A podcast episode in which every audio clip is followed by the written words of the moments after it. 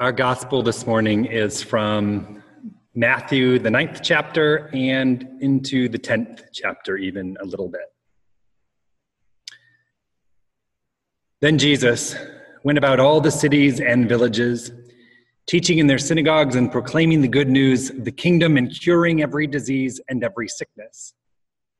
When he saw the crowds, he had compassion for them because they were harassed and helpless like sheep without a shepherd. Then he said to his disciples, The harvest is plentiful, but the laborers are few. Therefore, ask the Lord of the harvest to send out laborers into his harvest.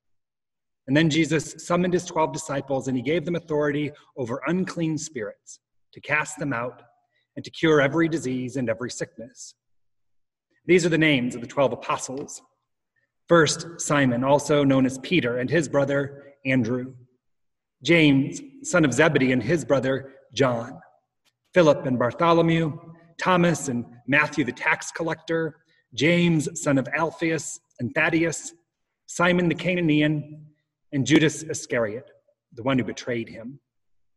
These twelve Jesus sent out with the following instructions Go nowhere among the Gentiles and enter no town of the Samaritans, but go rather to the lost sheep of the house of Israel. And as you go, proclaim the good news the kingdom of heaven has come near.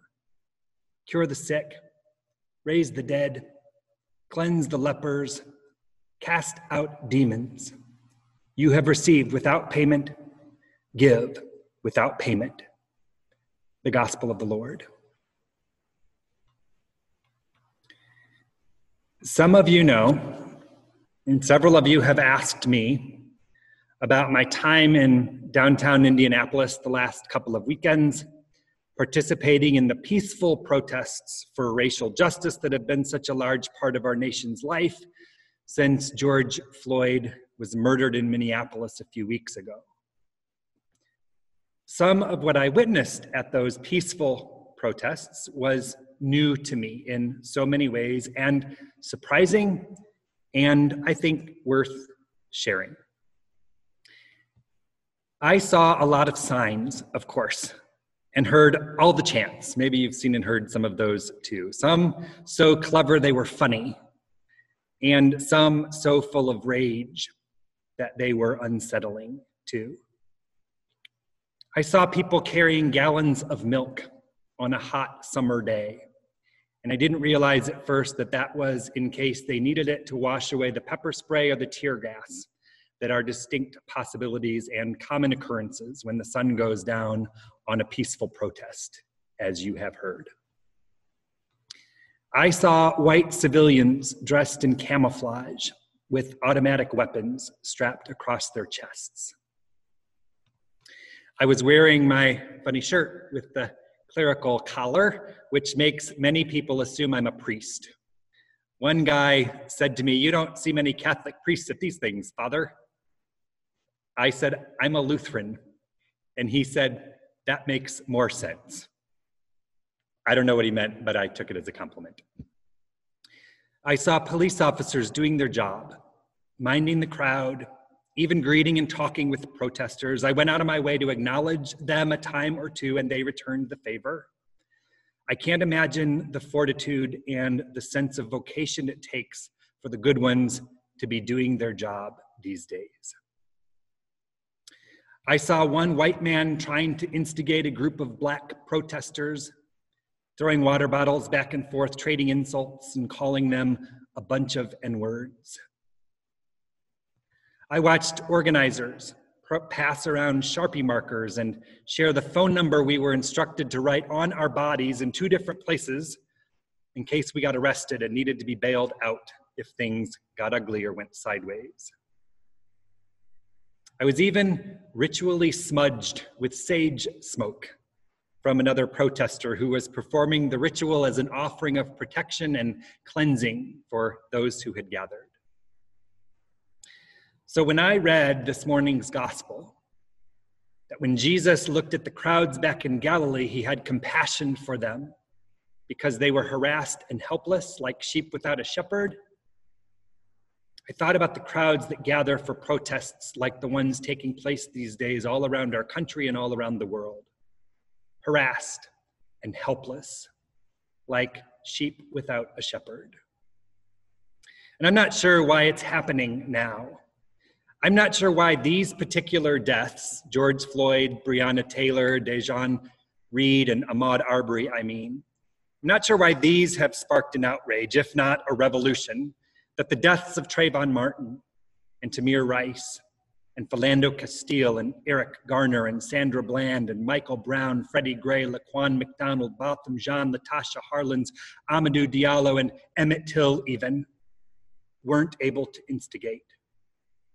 I'm not sure what's different this time around and after so many years. And sadly, I'm not at all convinced that the change so many of us long for is really going to come as soon or as fully as we would like.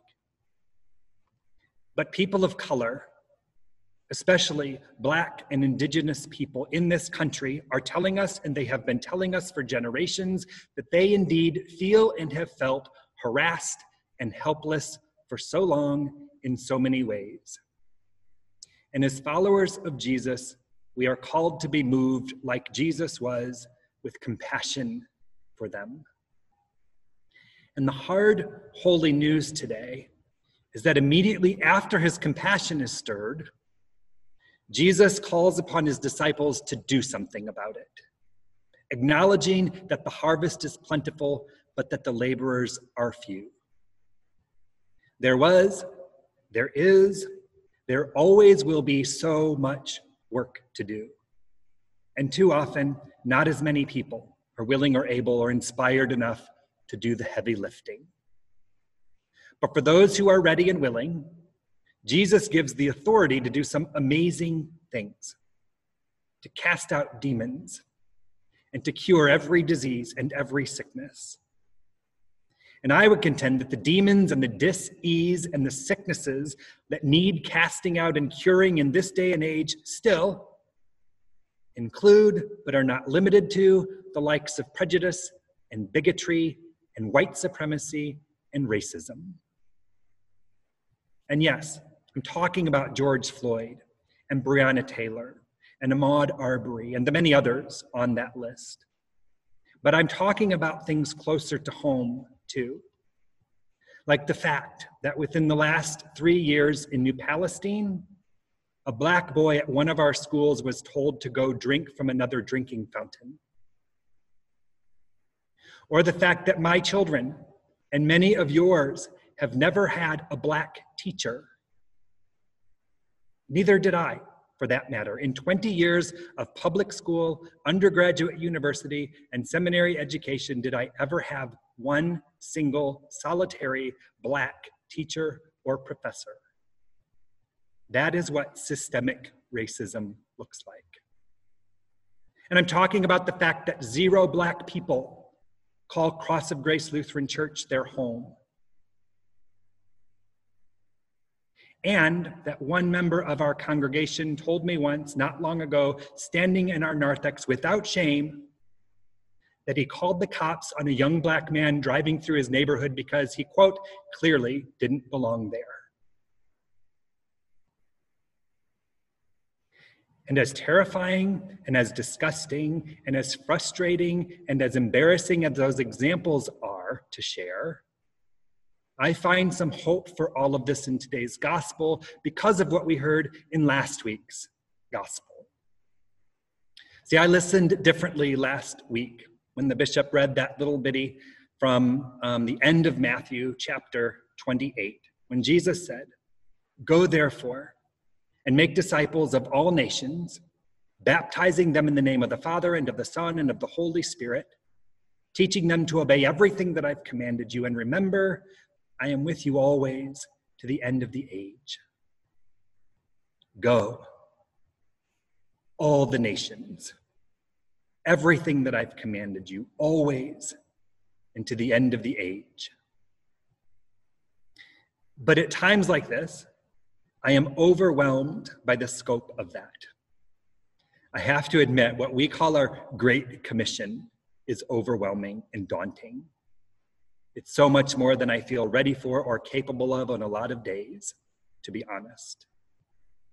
But I'm reminded to be relieved this morning by what we hear earlier in Matthew's Gospel, chapters 9 and 10, where Jesus, in the midst of traveling around his own little neck of the woods in Galilee, calls his disciples together to set them about their mission in the world.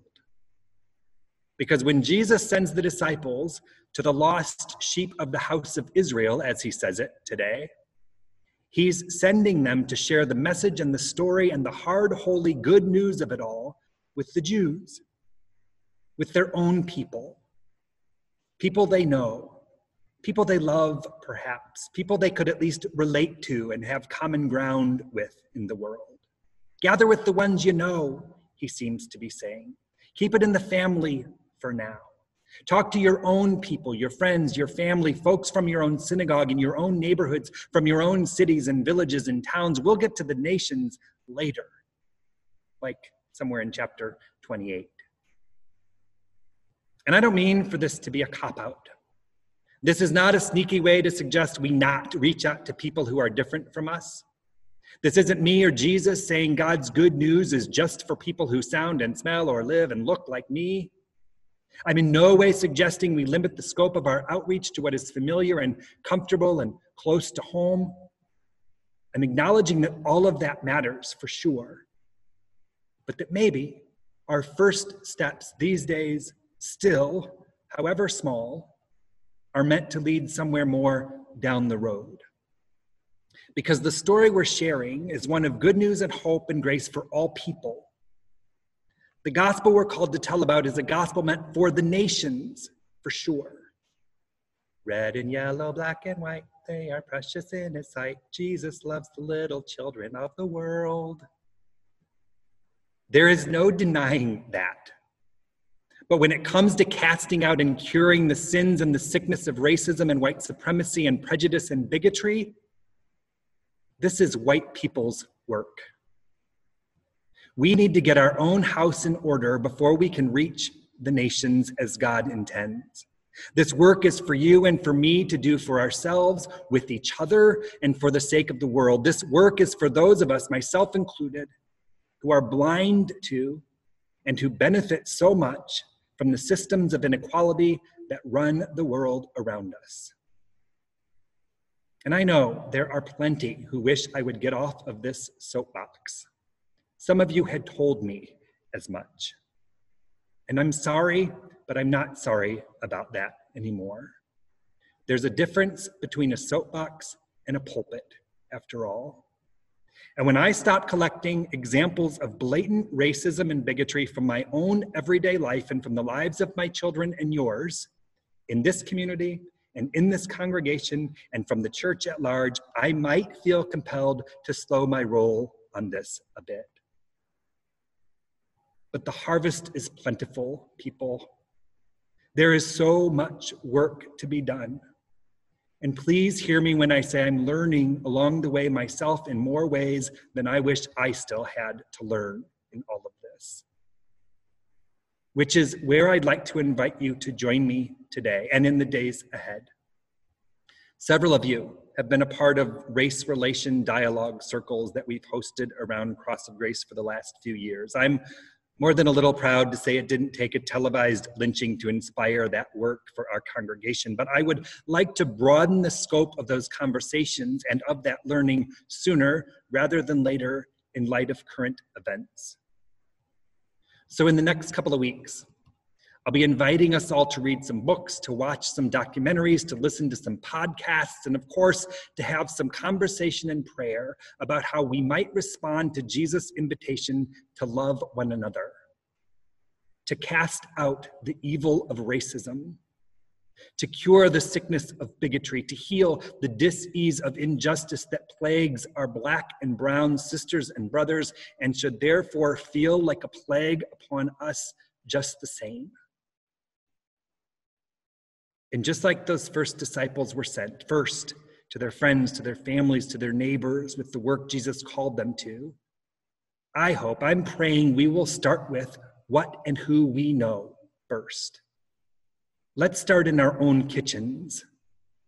Let's begin in our living rooms. Let's start something in your son's car or your daughter's bedroom. Begin at your own front door, at your office, on your neighbor's porch. There are people all around us, acquaintances, and the best of friends, who have something to learn from and to teach each of us in all of this. That's what this morning's gospel is about for me this time around. Doing the work of the gospel for and with my neighbors, my family, my friends, our congregation. Nothing more and nothing less, certainly. Today, Jesus is not sending us to the nations just yet. Today, Jesus is calling us to each other, to those we know and to those who know us. Baby steps, he might be saying, if that's what it takes to begin. Share a little bit of yourself Share a little bit about whatever you know or need to learn with the people close to you, and let's just see it finally. Finally, finally, finally. Where the work of ending racism in our midst is concerned, the good news of great joy and justice and grace for all people will change the world as God intends. Amen.